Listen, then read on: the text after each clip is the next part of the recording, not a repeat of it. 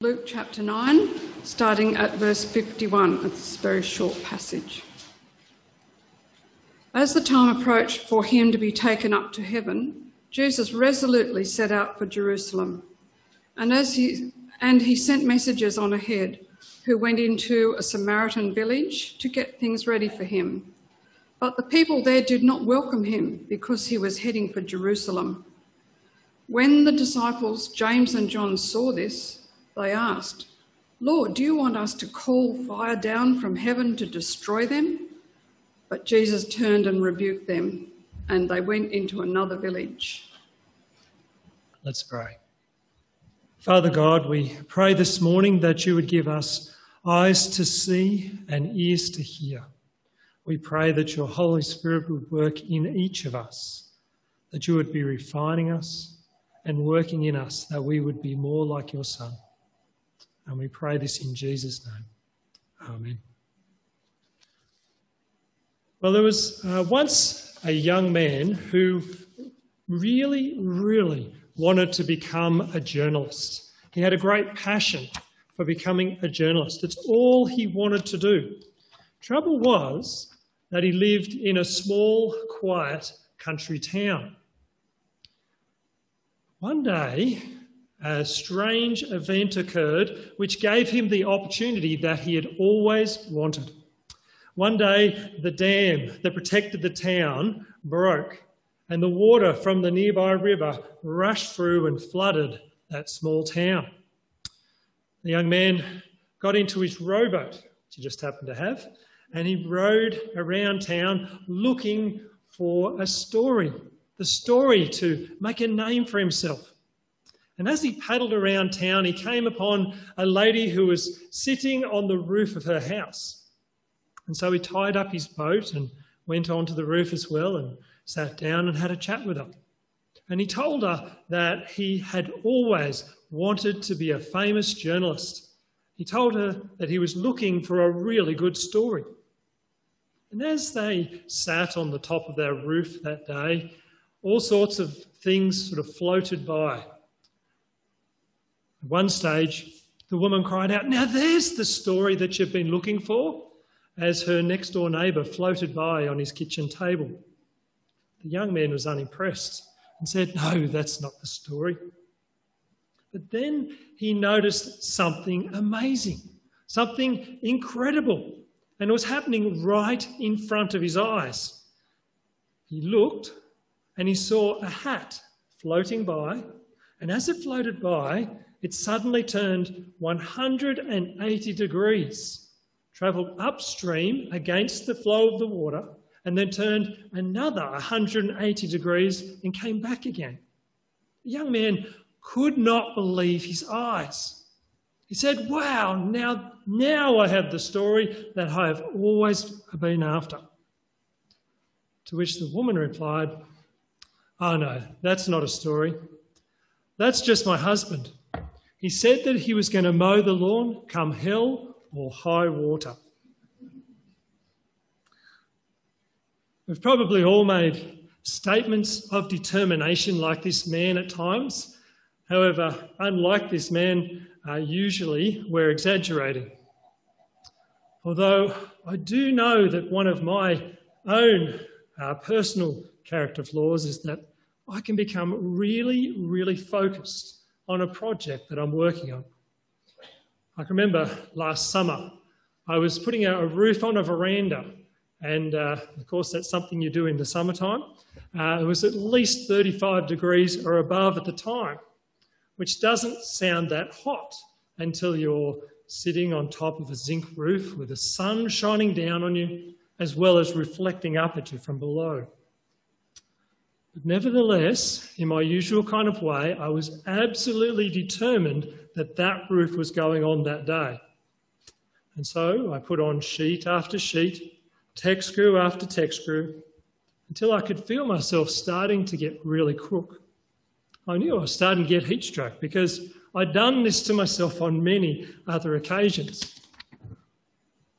But I was really determined to get that roof on. So then I started making bargains with myself. I'll just get this next row done and then I'll hop down. Well, that row's done now. I'll just get this next row done, and so on and so forth until I came to the end. And I finally finished, which meant that I could finally allow myself to slowly but surely come off the roof. And I felt really satisfied that I'd finished the job, but I also felt really, really crook.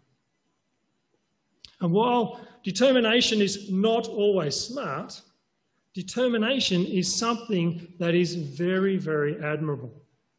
Determination requires us to be willing to pay the price for getting that job done, for achieving that goal.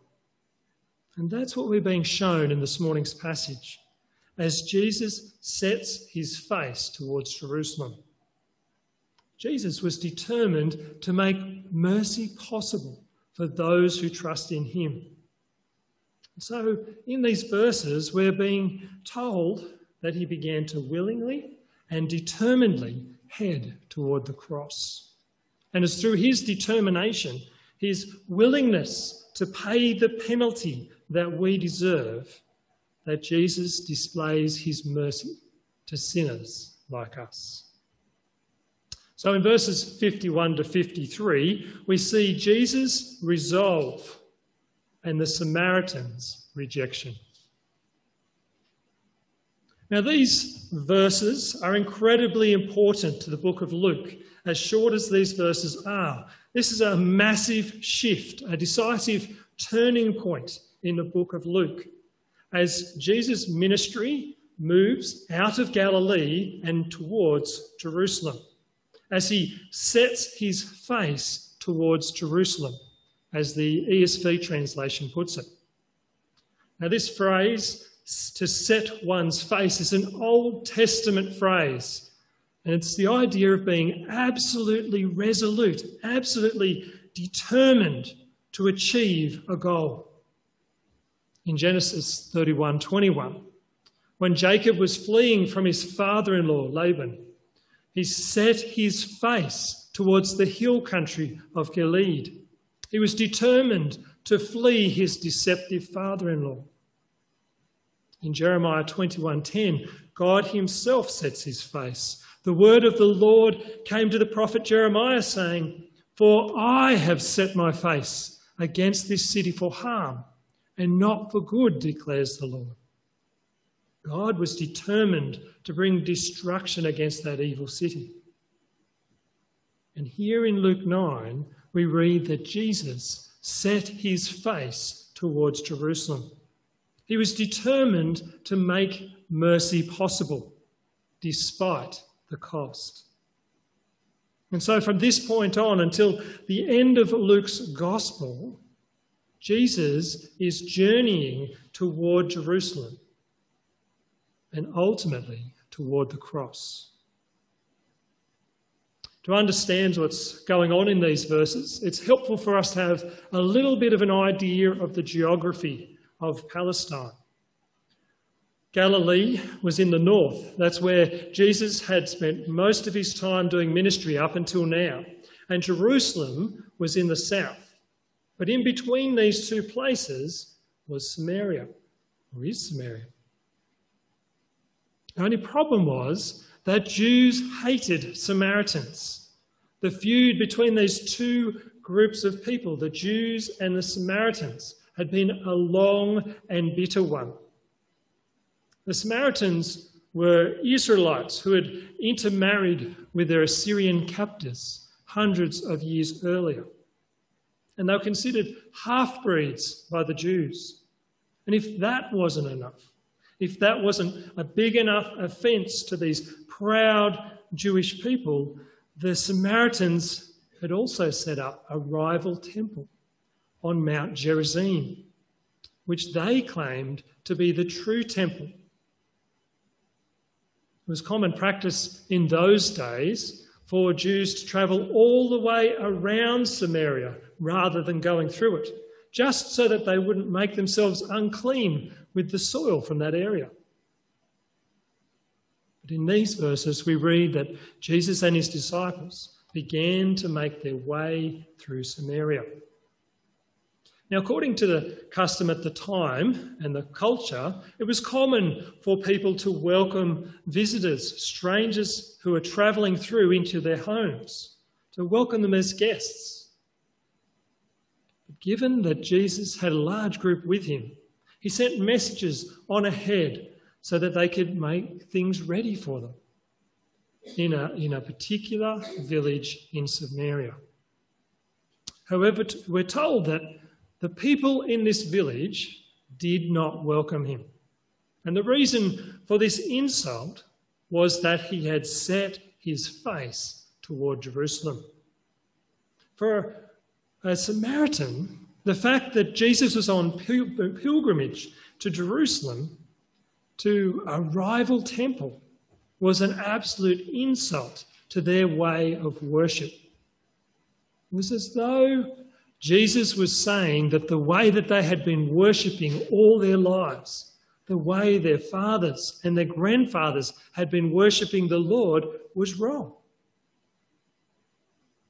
They had grown up strongly believing that the true temple was on Mount Gerizim. But Jesus was resolute. He was determined to head toward the holy city, to Jerusalem and to, a, to, to the true temple. And so the people of that village would not accept him. In verses 54 to 55, we see James and John's response and Jesus' rebuke.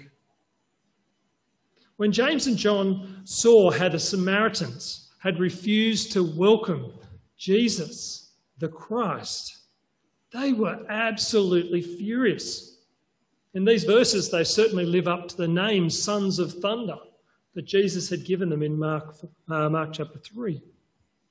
How dare these Samaritans, these heretical half breeds, treat Jesus with such little respect? In Luke chapter 9, verse 5, when Jesus had sent out the twelve, Jesus told them, If people do not welcome you, Shake the dust off your feet when you leave their town as a testimony against them. What were they to do? To shake the dust off their feet. They were to leave the judgment up to God instead and focus on the, sharing the good news of Jesus. But here, James and John jump straight to asking Jesus if they can call down fire from heaven and utterly destroy them. They seem to have forgotten everything that Jesus had told them in Luke chapter 6 when Jesus told them to love your enemies, do good to those who hate you, bless those who curse you, pray for those who ill treat you. The reaction seems to be an absolutely extraordinary overreaction until you realise what was going on in the back of James and John's mind. They were thinking of Jesus as an Elijah like prophet. And they obviously knew the Old Testament passages about Elijah in 2 King, Kings chapter 1. Elijah had called down fire from heaven and wiped out 50 of the king of Samaria's soldiers who were trying to capture him. James and John clearly saw the Samaritans as their enemies, as the enemies to all the Jews. And so when they would not receive Jesus, they were so offended they wanted to act as judge and to wipe them from the face of the earth. They were thinking about things that had happened in the past. They were thinking about how God had acted in history. They knew what Elisha had done but they were thinking about God's actions without showing the love that Jesus had been teaching them. 1 Corinthians 13, verse 2 says, If I have the gift of prophecy and can fathom all mysteries and all knowledge, and if I have a faith that can move mountains but have not love, I am nothing. They were not wrong in recognizing that these Samaritans deserved God's judgment. The truth is, we all do. But James and John were guilty of not showing love and of forgetting God's mercy to them. So when Jesus rebuked them because they did not understand why he had come, their nationalistic pride had caused them to become blind to their need of salvation. They had lost sight of why Jesus had set his face toward Jerusalem. Not in judgment, but to make mercy possible. Not only for the Jews, but for all who would believe. Everyone knows, well, most people know what John 3:16 says. But John 3:17 says, "For God did not send his son into the world to condemn the world, but in order that the world might be saved through him." The Samaritans of that village had been blinded. They were blinded by their preconceived ideas and traditions. They had rejected Jesus because they were so caught up in their fathers and their grandfathers' ways of worshipping. Couldn't see that the Saviour was right in front of their eyes, that he was the Christ that they had been waiting for. The people of this village had been given an incredible opportunity to receive Jesus. When they wouldn't receive him, Jesus and his disciples moved on to another village in Samaria. This morning's passage is an important transition in the book of Luke, and it shows us Christ's determination to make mercy possible for all who trust in him. These verses are also an image of how tragic it is when people do not see hear and believe in the good news of Jesus. This Samaritan village missed out on the good news of Jesus because of their prejudices. Sadly, this is the same thing that people around us do today. Some have academic or intellectual prejudices against Jesus. They argue and reason against him because the idea of surrendering to his will Admitting their need for a Saviour is just too hard for them to accept. They want a God. We all want a God. But we want Him on our own terms. And so they make themselves into gods in their own eyes. For others, it, it might be prejudices against the church or against a group of Christians who have treated them badly in the past. And because of this bias, they simply refuse to believe. But for whatever reason, people reject Jesus. This morning's passage is showing us that it is not us to us to act as judge. At the same time that Jesus was being turned away from this village, at the same time as they were rejecting him, he was making his way to the cross. He was making mercy possible for those who would believe. Maybe even these Samaritans. He was getting ready to suffer and be crucified for our sake. If there was ever a time in human history when someone had the right to be frustrated by unbelief, it was Jesus in that moment. And yet, he chose to show mercy. Now, we don't know whether the second village he went to, we don't know if they heard the good news of Jesus and repented and believed. We don't know if this first village later repented. What we do know is what Acts chapter 8 tells us that Philip went to Samaria later on and that there was an incredible pouring out of the Holy Spirit amongst the Samaritans. We don't know if this village later came to believe. What we do know is that by moving on to another village, instead of wiping this village from the face of the earth, Jesus had shown them mercy. He had given them more time to hear and to repent. After all, we are all guilty of unbelief. Just think about it. How many times has God given each of us an opportunity to hear and believe? How many times did we hear the word of God before we believed? Even those of us who grew up in Christian families were not always believers. We did not always have a faith of our own. And He gave us these opportunities to believe because of His mercy to us. This morning's passage is reminding us of Christ's mercy, to his determination to make mercy possible. And it's also a reminder of how amazingly patient our Saviour is. While those Samaritans were still sinners, and while we were still sinners, Christ died for us. Jesus' sacrifice, his determination, his willingness to go to the cross for us is the centre of the good news of Jesus. Without Christ's willingness to go to the cross on our behalf, there simply would be no way of salvation. Except for Jesus, none of us would be able to measure up to God's perfect standards of holiness.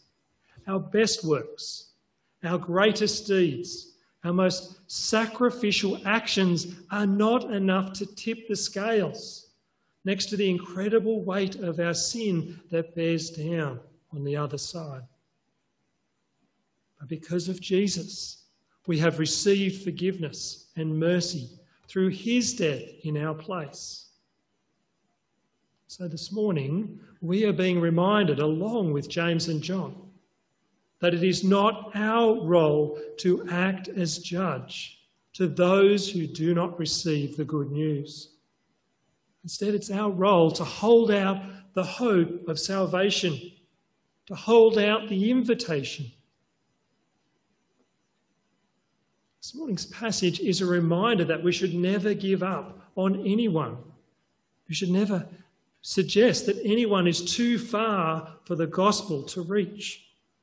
There is no one too hard, no heart too hard, no one too against the gospel that the Holy Spirit cannot bring to Christ. There is no prejudice too great or bias too strong. We must remember that Romans 5, verse 6 says, At just the right time, while we were still sinners, Christ died for the ungodly. That was us.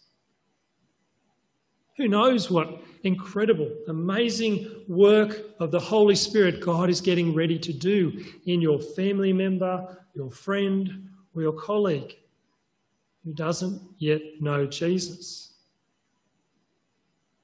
Christ was determined to show mercy and love to me. And he is, was willing to show his mercy to you and he is determined to bring many more to himself. It's not up to us to stand as judge against those who have not yet believed. Instead, we are called to be determined to hold out the hope of salvation, to continue to do it even when we get rejected, to keep holding out that invitation to accept the good news of Jesus to hear and believe. And when people reject it, it is ours to lift them up in prayer, to keep praying that God's mercy might enable them to believe and to receive the good news of Jesus.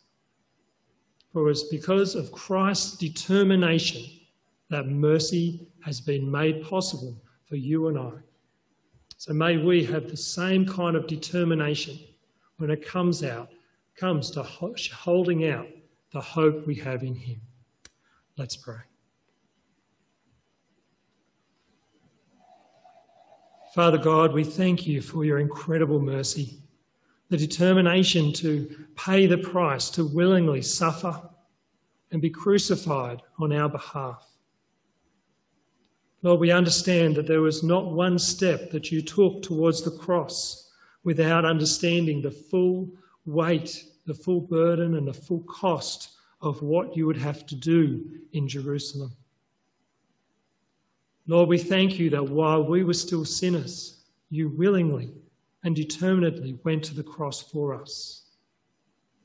And Lord, as those who have been forgiven, we pray that you would bless us with determination to share the good news of Jesus, to keep holding out the hope of our salvation, that others might hear and believe and enter into your family. And we pray this in Jesus' name. Amen.